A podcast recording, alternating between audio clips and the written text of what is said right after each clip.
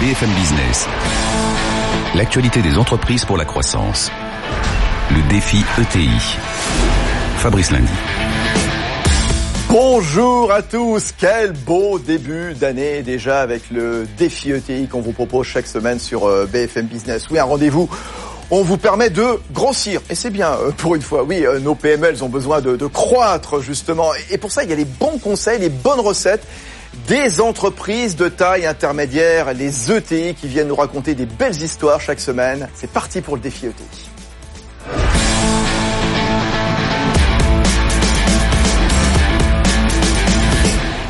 Oui, des recettes pour gagner, mais il ne faudrait pas que les grosses boîtes, de par leur comportement, eh bien, viennent nuire aux petites entreprises, justement. Voilà, oui, gros plan, en effet, sur la sous-traitance et les relations, donc, entre les ETI et les grands groupes. On va en parler dans un instant avec notre ETI vedette, hein, c'est Scalian, son président, Yvan Chaban, qui est avec nous, Scalian spécialisé dans les systèmes numériques. Pierre Pellouzet, le médiateur des entreprises à Bercy pour démarrer, pour euh, planter le décor. Saïd Benraou est avec nous. Bonjour Saïd. Bonjour Fabrice. Vous êtes le directeur de Palatine à Toulouse. Hein. On va euh, fixer un petit peu les, les grands sujets qu'on va évoquer dans un instant avec Pierre Pellouzet, avec Yvan Chaban. C'est quoi la, la nature des relations PME, ET avec les, les grands groupes? Ça s'améliore ou pas? Alors, Effectivement, il s'agit de relations de, sous, de, de, de sous-traitance, hein, donc, donc c'est des contrats de sous-traitance avec les donneurs d'ordre. Mais personnellement, je préfère parler de partenariat par rapport à tout ce qui concerne la transparence et tout ce qui concerne, bien évidemment, euh, le, le, la proximité entre l'entreprise, petite entreprise ETI, et le donneur d'ordre qui peut être une grande entreprise. Ça, c'est le mot magique, euh, partenariat, vous avez raison, on, on y reviendra euh, tout à l'heure, parce que, oui, pardon, allez-y. Euh, et ça s'améliore, pour ça, répondre à la deuxième partie. Et ça s'améliore. Tant mieux. Ça s'améliore grâce notamment aux actions qui sont mises en place euh, par les pouvoirs public, oui, hein, pas, bien sûr, on va... Pierre Pellouzet, justement, bah, qui est quand même euh, le grand artisan du, du dossier, bien sûr. Oui, parce que il y a des bonnes, bien sûr, il y a des mauvaises pratiques hein, dans les relations entre grandes et petites entreprises. Allez, si on devait en donner une ou deux de chaque. Hein. Alors, il faut que ça soit des contrats quelque part euh, gagnant-gagnant. Hein, oui. Donc, au niveau des petites entreprises, on, au niveau, on revient sur le partenariat. Au niveau de la négociation sur les délais de paiement, bien évidemment, ouais. sur le respect de ce délai de paiement, ouais. parce que quelque part, une petite entreprise peut des fois être en difficulté parce qu'elle n'a pas reçu le règlement des factures en temps et en heure. Et aussi, il faut que le donc la petite entreprise ETI aussi, respecte son contrat, son cahier de charge pour être au rendez-vous et respecter ses engagements. Donnant, donnant, on reparle Exactement. de partenariat. Juste, euh, parce qu'on parlera évidemment, parce que Pierre Pellouzet là-dessus, il est intéressable, hein, euh, la, la, question des, des, délais de paiement, ça s'améliore ou pas? Alors les délais, de paiement, les, les, délais de paiement, ça s'améliore. Donc on est aujourd'hui sur euh, des délais en France en mmh. moyenne sur 11,3 jours. Mmh. donc au niveau des retards, hein, je oui, parle. Oui, parle bien, donc la France, est, voilà, on, on, est la troisième place au niveau bon, européen. Bon. et au niveau des délais de paiement, ça s'améliore aussi grâce à la baisse euh, de taux hein, qu'on qu qu vit depuis quelques années, parce qu'effectivement, euh, toutes les entreprises, grandes ou petites, en bénéficient, aussi par rapport à la baisse du prix du pétrole, qui permet l'amélioration des marges et, et en l'occurrence bon, avoir de la trésorerie. Un certain point, voilà. le pétrole qui, qui remonte. Bon, qui remonte aujourd'hui. Saïd Benraou, vous allez vous asseoir. Ouais. On va retrouver évidemment Pierre Pellouzet et Yvan Chaban, bien sûr, euh, à la tête de, de Scalian. Tiens, Scalian, qu'est-ce que c'est? On va se rafraîchir la mémoire avec Erwan Maurice. Sécuriser la première ligne de métro automatique à Paris, garantir l'enregistrement numérique des vols de Rafale et Mirage 2000 ou assurer la maintenance d'une partie de la station spatiale internationale, en trois décennies, Scalian s'est imposé comme un partenaire privilégié des industriels du transport, de l'énergie, de l'aérospatiale ou de la défense. Parmi ses clients, des noms comme Safran, Panasonic, Total, Airbus ou Dassault Aviation, Scalian sous-traite une partie de leurs activités grâce à ses 2500 collaborateurs installés dans 9 pays en leur apportant le conseil et l'expertise technique dont ils ont besoin. À la tête du groupe depuis 2015, Yvan Chaban, un ancien du leader mondial du conseil en ingénierie, Altran. Son ambition, valoriser l'innovation et faire grandir l'entreprise qui signait l'année dernière un chiffre d'affaires de 170 millions d'euros ces derniers chantiers, la réalité augmentée pour accompagner l'industrie du futur et une trouvaille originale, le drone Long Eye relié à la Terre par un câble. Il permet de surveiller d'en haut des sites sensibles sans risquer de tomber en panne de batterie et de collecter des images ou intervenir rapidement en cas de nécessité. Passionnant, passionnant. Tiens, le S de Scalian comme spécialiste. Scalian, j'ai découvert ça, hein, euh, qui est inspiré du triangle scalène.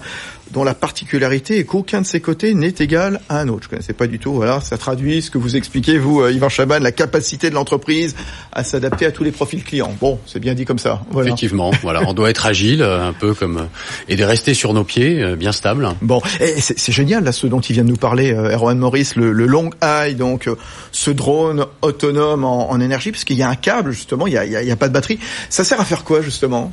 C'est vrai que ça peut paraître assez paradoxal de se dire que euh, le drone étant euh, vecteur de mobilité, eh bien on l'attache, on le relie à un véhicule afin de le localiser sur une zone et de lui donner une autonomie en énergie, euh, voire aussi une capacité en transmission de données qui soit sans faille et durable afin de sécuriser une zone, euh, surveiller une zone. Ça peut être sur un site euh, nucléaire, par exemple, ah, un barrage, ou, ou, de façon très ponctuelle pour des missions de sécurité, euh, pour les forces de l'ordre, par exemple. Très très bien, très intéressant. Bon, bah c'est bien. Alors Scalian, bon, alors vous travaillez avec des grandes boîtes, hein, vous travaillez avec Thales, vous travaillez avec Airbus, Areva, le CNES, Nexter, la SNCF, Siemens, Valeo, Renault. Je peux faire toute la liste, c'est trop, c'est trop, c'est trop, dans des genres extrêmement différents. C'est quoi votre sentiment C'est quoi votre appréciation sur les, relations donc euh, entre ETI et grands groupes justement? Qu'est-ce que vous vivez vous, par exemple? Écoutez, avec Scalian, c'est une entreprise qui a 30 ans. Le nom Scalian est récent, il a 18 mois. En revanche, euh, il était bâti sur une entreprise qui, est, qui a été créée en 89 et qui s'est forgé une relation euh, voilà durable dans le temps avec un certain nombre de grands acteurs industriels. Vous en avez cité certains.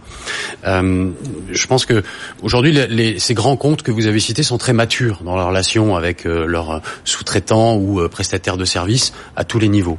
Ils ont appris à travailler avec eux et c'est vrai que si le sujet est de se dire comment est-ce que d'une PME, je deviens une ETI, eh bien la clé c'est d'arriver à être aussi dans une même relation de confiance avec ces mêmes acteurs industriels qui sont euh, même matures dans une relation. La sincérité, le respect de l'engagement, le professionnalisme sont clés.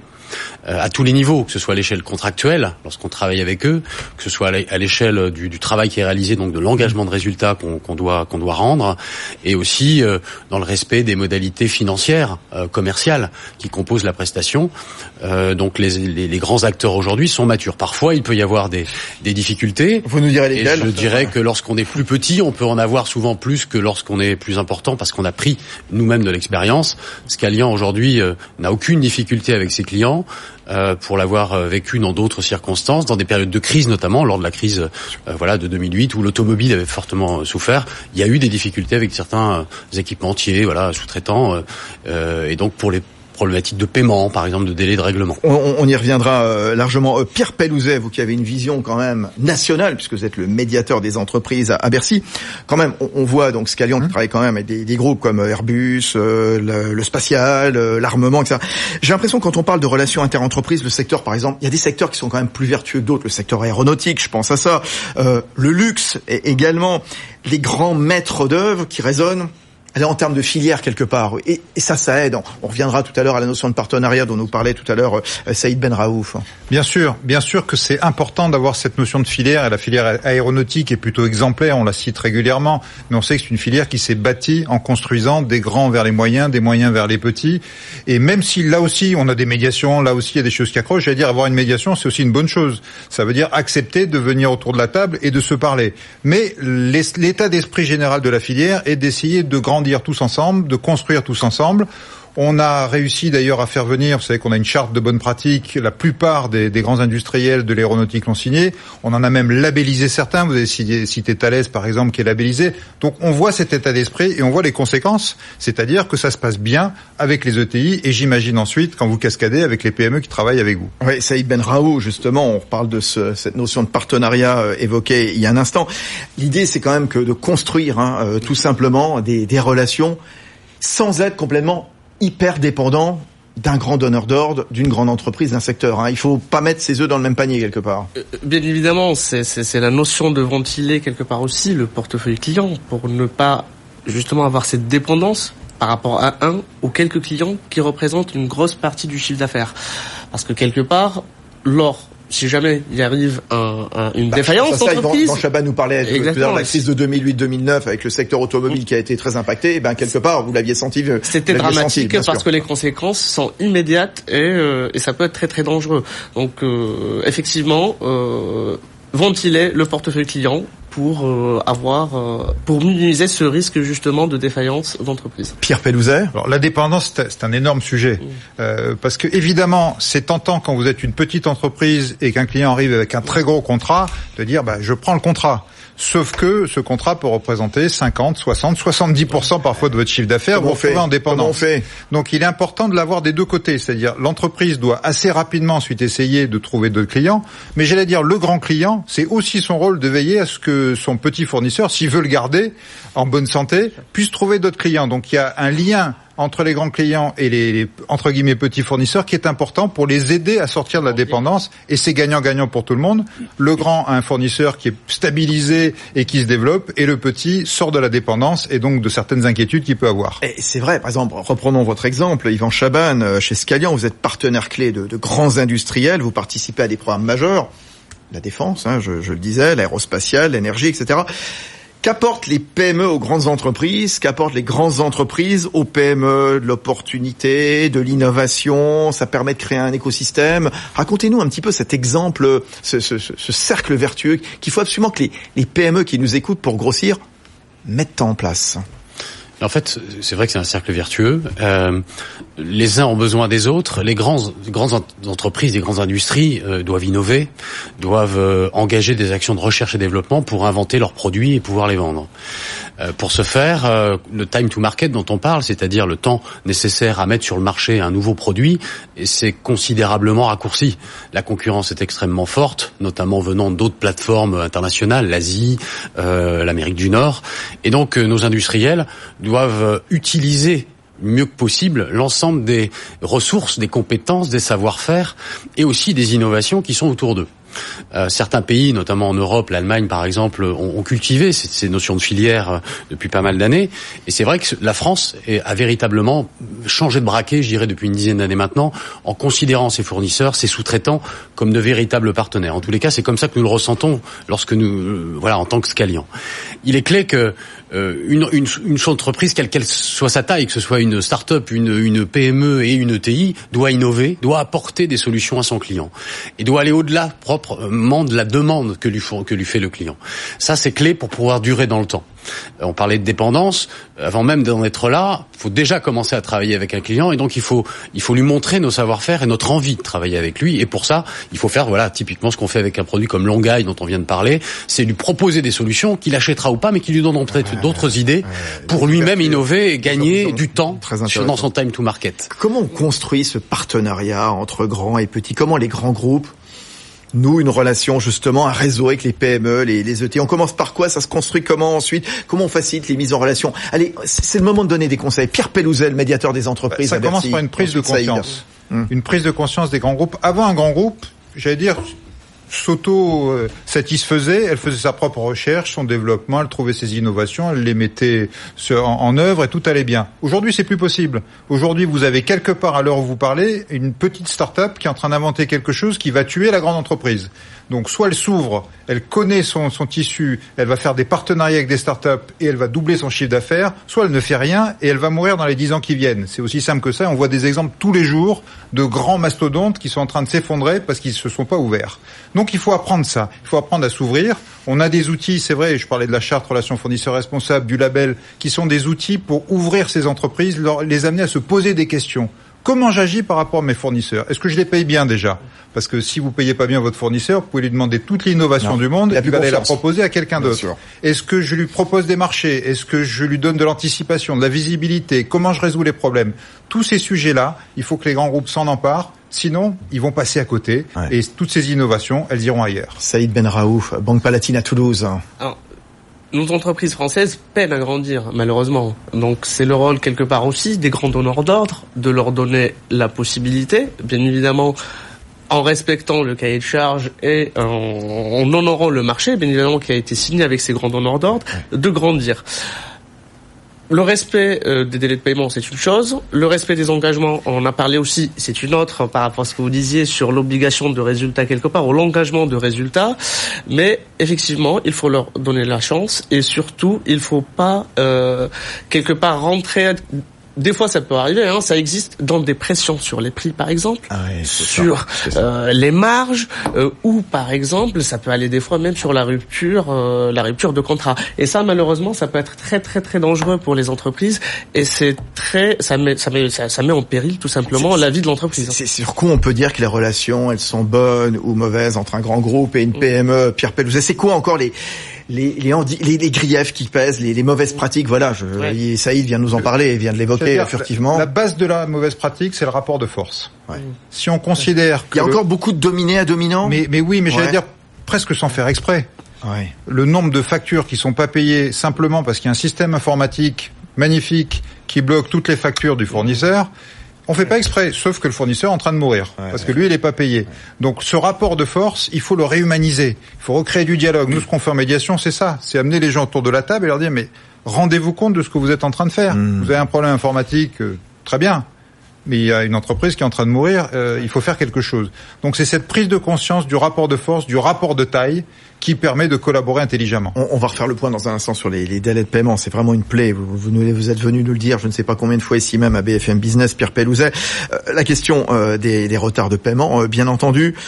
Le désengagement brutal Oui. également, le Oui. non-respect des contrats tacites, les, les contrats léonins, c'est-à-dire les, les contrats euh, abusifs, clairement. Voilà. oui. Donc, ou, ou des appels d'offres dont on voit clairement qu'ils amènent les entreprises dans le mur. Nulle part. Nous, on est saisi par des, des fédérations professionnelles qui nous disent si nos entreprises répondent à cet appel d'offres, elles vont toutes aller dans le mur.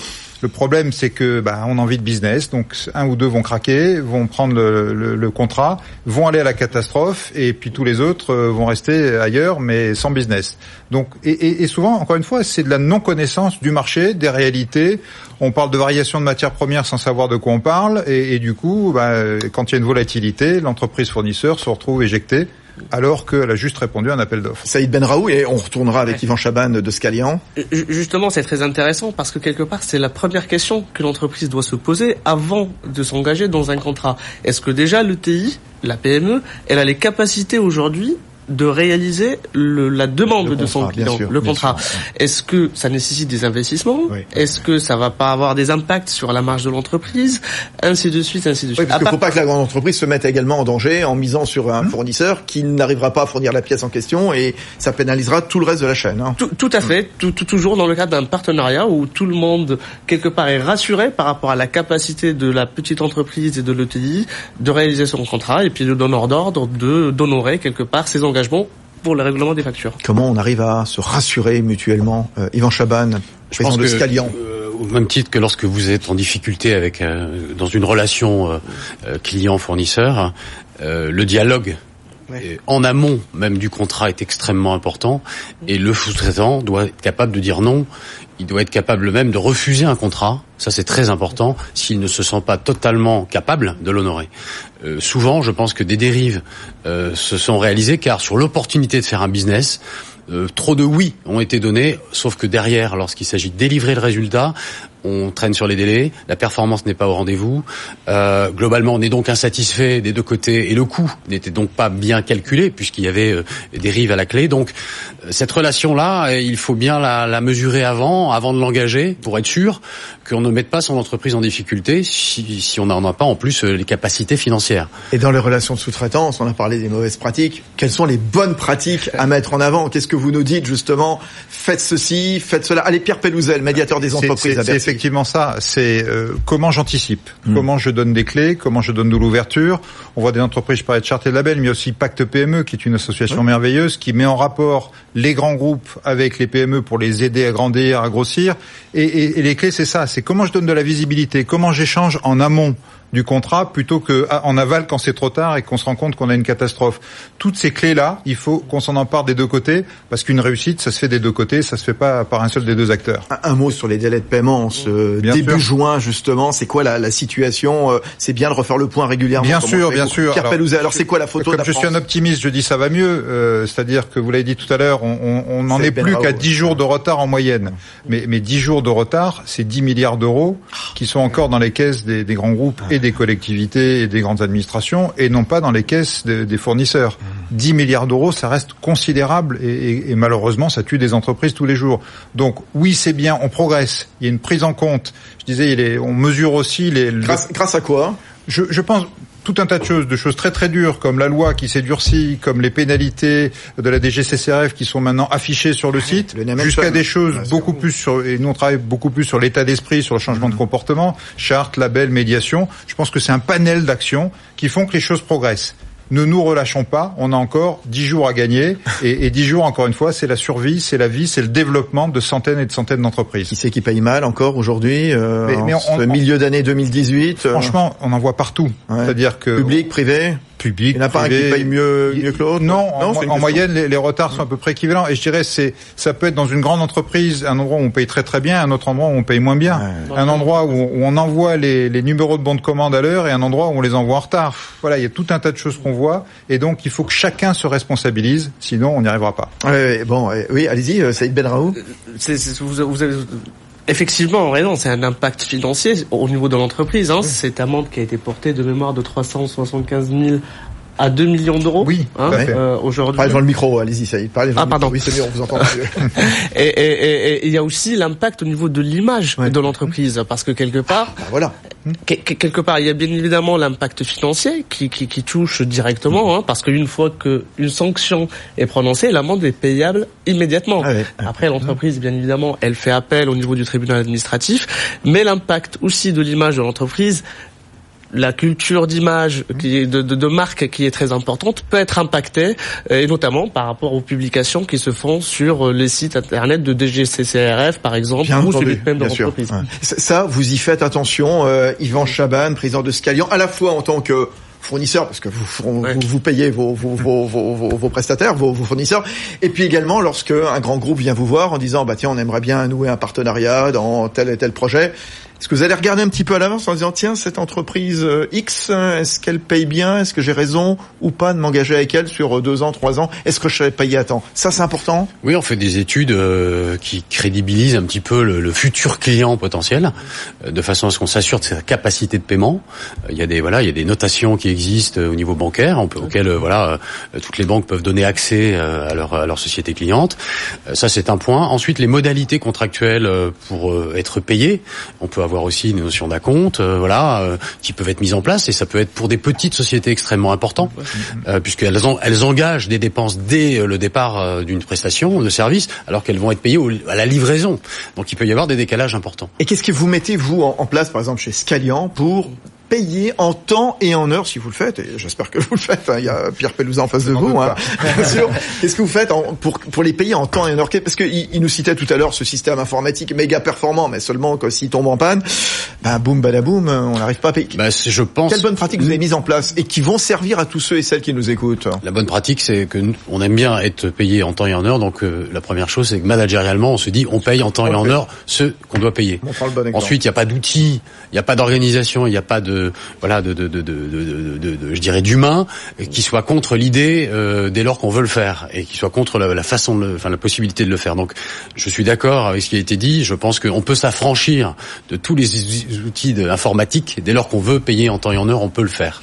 Euh, Saïd Benraou, la Banque Palatine. juste d'un point de vue, donc le regard du banquier. Ah, le banquier. Parce que effectivement, heureusement, il y a des solutions qui existent hein, euh, au niveau du marché. Vous en avez parlé par rapport aux outils de cotation qui sont pas uniquement en, un outil pour l'établissement bancaire, mais aussi euh, pour l'entreprise euh, donneur d'ordre et aussi sous-traitant, parce que ça va dans les deux sens aussi. Il faut que le sous-traitant s'assure que le donneur d'ordre a la capacité de payer et que le donneur d'ordre s'assure que le sous-traitant a aussi les capacités d'aller supporter ce délai de paiement dont on parlait, parce que effectivement, des fois, c'est sur des cycles de fabrication qui nécessite des moyens euh, financiers importants, c'est des durées importantes. Donc par rapport à ça, il y a des solutions qui existent sur le financement du poste client par exemple. Bah, il y en a qui sont simples et efficaces. On pense par exemple à la facturage, euh, qui, qui, qui, est une solution qui permet quelque part aussi d'accompagner la croissance d'une entreprise. Donc voyez votre banquier, c'est ce que vous dites aussi euh, à votre façon, c'est Ben Raoult, voilà. Et, exactement, voyez votre banquier, de préférence Banque Palatine Toulouse. On va pas faire de pub, non, pardon. Euh, juste Pierre Pelouzet, la médiation communication interentreprise euh, travaille toujours efficacement, des entreprises hein, avec des taux de réussite toujours supérieurs à 80%. On est euh, entre 75 et 80%. On, a une croissance assez phénoménale. On faisait une centaine de médiations par an il y a cinq ans, on en fait une centaine par mois maintenant, euh, toujours avec ce taux de réussite. Ce qui c'est toujours gratuit, c'est toujours confidentiel. C'est toujours gratuit, toujours confidentiel. Anonymat, les PME public, ont encore hein. peur aussi de, de venir vous solliciter publiquement. Alors il y a, y a, deux barrières qu'on doit vaincre. Un, nous connaître, parce que malgré tous les efforts que je peux faire et aussi grâce à vous, mon cher Fabrice, euh, encore beaucoup de PME ne nous connaissent pas et ou ne comprennent pas bien ce qu'on fait. Et deux, oser nous saisir, ça se passe bien. Notre but, c'est de recréer un lien de confiance, un lien de discussion, un lien de dialogue. Et donc, à la fin, vous en sortez avec une poignée de main et une solution. Et donc, vous n'allez pas vous fâcher avec votre client. Bien au contraire, vous allez retisser un lien et retravailler ensemble. Avant de nous quitter, un, dernier mot. Comment on accélère, comment on fait en sorte que ces relations soient encore meilleures, donc, à l'avenir? Allez, un mot chacun. Allez-y, Pierre, puisque vous aviez la parole. Ah bah, euh, moi, je, je, continue à promouvoir nos outils, mais c'est vrai que je parlais de la charte relations fournisseurs responsables. Il y a 2000 signataires aujourd'hui. Il pourrait y en avoir 20 000. Enfin, toutes les entreprises de France devraient signer cette charte et venir travailler avec nous. Hein. C'est pas juste signer une charte, c'est on, on, travaille ensemble, on, on, on, édite des bonnes pratiques, etc. Et tout ça, ça crée un, état d'esprit positif et qui est, on est là pour le créer, pour le renforcer et pour créer de la confiance. Saïd Ben Raouf. Continuer à lutter contre ces délais de paiement trop lents, transparence, proximité, c'est la clé pour moi. Allez, Yvan Chaban à la tête de Scalian. Je dirais qu'il y a quand même beaucoup de bienveillance maintenant chez les industriels et dans la direction des achats euh, qui, qui, qui traitent généralement la relation avec les fournisseurs. Donc moi je suis très optimiste et positif. Et ensuite c'est effectivement rester professionnel, euh, savoir discuter avec son client en amont avant que les difficultés arrivent vraiment sur la table. Eh ben merci à, tous les trois. Saïd Ben Raoul, directeur de la Banque Palatine à, à Toulouse. Pierre Pelouzel, médiateur des entreprises à et bravo pour votre euh, boulot. Et puis Yvan Chaban, président de Scalian, spécialisé dans tous les systèmes euh, numériques avec euh, un certain nombre de, domaines extrêmement variés. On l'a vu, l'armement, l'espace, l'aéronautique. Allez, la semaine prochaine, ce sera la dernière du défi ETI de la, saison. On sera à quelques jours du coup d'envoi du mondial en, en Russie. Hein, L'occasion de s'intéresser au sponsoring, à l'engagement dans le sport des ETI. Très bonne semaine à tous. BFM Business, le défi ETI, l'actualité des entreprises pour la croissance.